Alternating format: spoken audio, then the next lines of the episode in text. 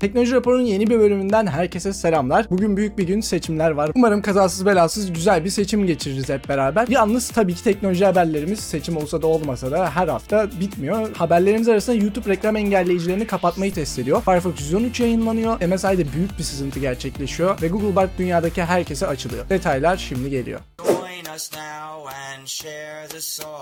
Firefox 113 yayınlandı. Bu sürümde öne çıkan özelliklerin arasında daha iyi bir şifre oluşturma mekanizması, erişilebilirlik motorlarında iyileştirmeler, AV1 resim formatı desteği yer alıyor. Daha fazlasına Firefox Release Notes sayfasından erişebilirirsiniz. Firefox'un varsayılan arama motoru Google. Anlaşma bu sene bitiyormuş ve görünüşe göre Microsoft Firefox'a Bing'i varsayılan yapmak istiyor. Benim için Firefox'ta Bing'in varsayılan olması sorun yok. Yani Firefox bundan daha fazla para kazanacaksa Bing'le anlaşsın sıkıntı yok. Zaten Firefox her güncelleme geldiğinde arama motoru varsayılanlarınızı değiştirmiyor. Ben Bing kullanmıyorum ama her güncellemede böyle olmaya devam ettiği sürece yani benim varsayılanlarım değişmediği sürece sıkıntı yok. Bing de varsayılan olabilir. Bu hafta keşfettiğim projelerden birisi Ubuntu kurulumundaki gereksiz ögeleri kaldırmanıza olanak sağlıyor ve bu script sayesinde Vanilla GNOME deneyimi yaşayabiliyorsunuz. Script'i çalıştırdığınızda snap'ler, temalar kaldırılıyor ve Flatpak kullanılıyor. Belki bir gün işinize yarar.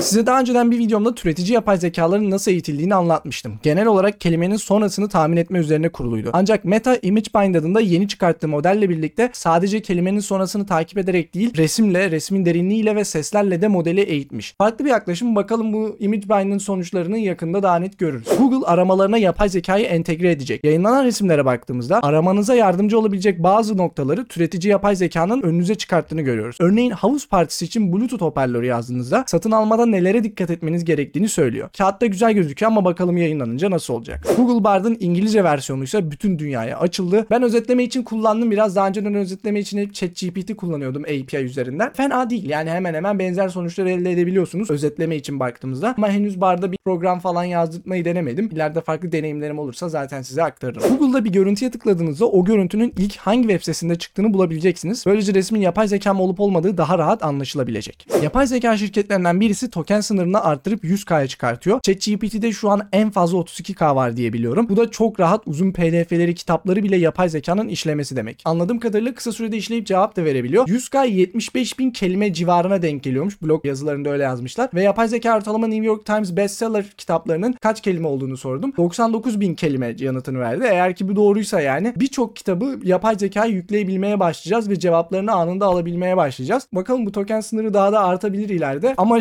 şimdiden birçok kitabı yapay zeka okutmaya hazır olun. Google yazıdan müzik üretmenizi sağlayan yapay zekayı testi açıyor. Örneklere baktım çok güzel şeyler çıkarmış. Bir de bunu projelerimizde kullanmaya izin verirse şahane olur. Ama bu konu muallak zannedersem. Çünkü şu an kayıt şirketleri bu yapay zekadan çok rahatsız. ABD'de özellikle sürekli dile getiriyorlar. Eminim bu herkese açık olduğu anda ve zaten Spotify ya da diğer şirketler de yapay zeka ile müzik üretme konusunda bir şeyler yapmaya çalışıyor ama eminim yakın zamanda bu konu hakkında dava üstüne dava göreceğiz.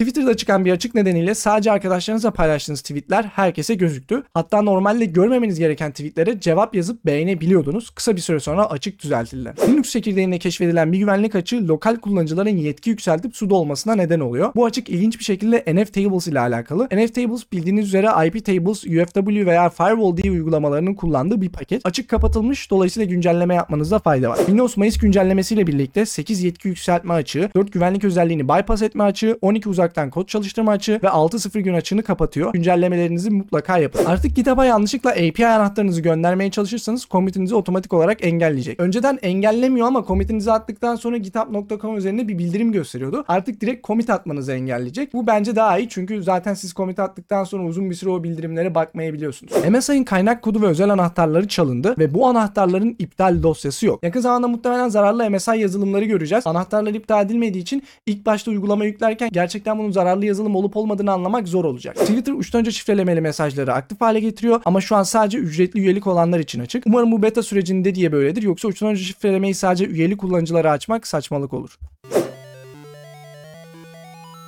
Roblox yeni sistemcileriyle birlikte Linux kullanıcılarını engelliyorlar. Artık Linux kullanıcıları anti-cheat'ten dolayı Roblox oynayamayacak. Her ne kadar bunu yapsalar da bu konu hakkında oldukça açıklar ve neden yapamadıklarını açık bir şekilde anlatıyorlar. Birçok şirket bunu açıklamayı bile değinmezdi. Ama ileride umarım yine Roblox'a Linux desteği gelir. Eski oyunları Linux'a daha performanslı oynamanızı sağlayan D8 VK'nın 1.0 sürümü yayınlandı. Eski oyunlardan kastım DirectX 8 kullanan oyunlar. Asus ROG Ally fiyatı resmen yayınlandı. Alt modeli 599 dolarken üst model 699 dolar. Rack'ten daha iyi performans performans verdiği ve daha iyi bir ekrana sahip olduğu aşikar. Yalnız batarya kullanım ve yazılım konusunda daha mı iyi daha mı kötü bunu detaylı testlerde göreceğiz. Damn, son, where'd you find this? Görünüşe göre Microsoft bu sefer de ayarlar kısmına kendi ürünlerinin reklamlarını koymayı planlıyor. Bu özellik henüz normal versiyonlara gelmedi ama test versiyonlarında görebiliyorsunuz. Ne diyelim Allah Windows kullanıcılarına sabır versin. Türkmenistan 2022 yılında 4.4 milyon ton metan sızdırdı ve bu sayı Birleşik Krallığın tüm karbon emisyonundan daha fazla. Birleşik Krallık'la karşılaştırmamızın nedeni bu makale Guardian'dan geliyor. Yalnız makaleye göre metan karbondioksitten 80 kat daha fazla sıcaklığa sebep olabiliyor uzun vadede. Bunu çözmesi de görece kolaymış. Umarım oradaki yetkililer bu soruna bir el atarlar. Yapılan bir araştırmaya göre D vitamini almak kanser hastalarının daha uzun süre yaşamasını sağlıyor. Lisedeki hocam D vitaminini ölçtürene ekstra not vereceğim dersen demişti ama çoğumuz ölçtürmemiştik. D vitamini önemli dostlar. Mutlaka gidin D vitamininizi ölçtürtün. Eksikse D vitamini takviyelerinizi alın güneşe çıkın. Ben öyleyse bunu bir iki ay önce yaptım ve ilginç bir şekilde bu sefer D vitaminim normal değerde çıktı. Ve buna çok sevindim tabii çünkü normalde hep alt değerde çıkıyordu. Yani bu araştırmanın doğru olup olmaması önemli değil. D vitamini günlük hayatınızda etkiliyor. Ama araştırmada eğer ki gerçekten temelliyse ve doğruysa D vitamininizi yükseltmek için şu an daha fazla sebebiniz oldu. Uzun zamandır ilginç bir şekilde duymadığımız Clearview veya Fransa'dan yine ceza yemiş. Bu kanalda yeniyseniz ve Clearview'i daha önceden duymadıysanız Clearview izinsiz bütün fotoğrafları tarayıp polislerle işbirliği yapan bir AI uygulaması. Daha AI bu kadar yaygınlaşmadan önce bile bu arkadaşlar iş yapıyordu. Son zamanlarda hiç duymamamıza da şaşırdım açıkçası. Google bu hafta yeni ürünlerini tanıtmak için bir konferans yaptı ve tanıtılan ürünlerden en çok ilgi çekenlerden birisi ise Magic Editor. Bu uygulamayla insanların ve nesnelerin yerini değiştirebiliyorsunuz ve nesnenin yerini değiştirdiğinizde eksik kalan kısımları AI otomatik olarak tamamlıyor. Aynı zamanda resimdeki belli nesneleri seçip daha keskin yapabiliyor veya rengini değiştirebiliyorsunuz. Önceden GIMP veya Photoshop ile yapmak zorunda olduğunuz şeyleri artık tek tıkla uygulama üzerinden yapabiliyorsunuz yapay zeka sayesinde. Tabi bu şu an Magic Editor olarak önümüze geliyor ama ileride belki yine özgür yazılımlarla da bunu yapabileceğiz. Google bu konferansta kendi katlanabilir telefonunu da tanıttı. 7.6 inç ana ekranı ve 5.8 inç harici ekranı mevcut. Tensor G2 yongası ile geliyor. 12 GB RAM ve 512 GB depolama alanı var. Fiyatı ise 1800 dolar. Kısaca incelemelere baktım güzele benziyor. Böyle bir şey denemek isterim. Ben küçükken böyle kapatmalı telefonlar vardı. Nedense ister istemez onları hatırlatıyor. Özellikle bir de piksel cihazlara Calypso S kurabildiğimiz için böyle bir cihaz ileride alıp kullanmak denemek isterim. YouTube reklam engelleyicilerini bloklamayı test ediyor. Artık bir reklam engelleyicisiyle siteye girdiğinizde önünüze bu reklam engelleyicisini devre dışı bırakmanızı isteyecek bir uyarı çıkacak. Muhtemelen bunu aşmanın da yolları bulunur. Hiçbir yol bulunamazsa yine her zaman işte Piped ya da In, InVideos gibi siteler de mevcut. Ben bir içerik üreticisi ve içerik tüketicisi olarak tabii ki içerik üreticilerinin de desteklenmesini istiyorum. Ama insanların bence kendi bilgisayarında ne görmeyi isteyip istemediklerini belirleme hakları var. Ve, ve reklam engelleyici kullanma hakları da var bence. Ve evet bu haftaki teknoloji raporunda sonuna geldik. Her zaman olduğu gibi kaynakları ve bültenin bağlantısını aşağı bırakacağım. Aynı zamanda teknoloji raporu podcast olarak da var. Podcast olarak erişmek istiyorsanız videonun açıklamalar kısmındaki olan bağlantıya gidebilirsiniz ya da sevdiğiniz podcast uygulamasına teknoloji raporu diye aratabilirsiniz. Haberler ve benim yorumlarım hakkındaki düşüncelerinizi yine aşağıda bekliyorum. Ve teknoloji raporunu bitirmeden yanda gördüğünüz katıl üyelerime de destekleri için teşekkür etmek istiyorum. X-Way Devrim 6. Prototürk, Eren Seyfi, İsmail Sarıkaya, Kuayt Umut, Alpacin, Potemkin, Furkan Karataş, Murat Çabuk, Mayfrek, Taner Gergül, İyamar, Süper Kenal, Emre, Salih Kerem, Utku, Tarık, Galaktik Garlik ve yanda gördüğünüz yer bütün isimlere destekleri için teşekkürler. Aynı zamanda YouTube platformu dışından destek olan maddi destekçilerimize de teşekkür ediyorum. Siz de yaptığımı seviyorsanız ve kanalıma maddi destekte bulunmak istiyorsanız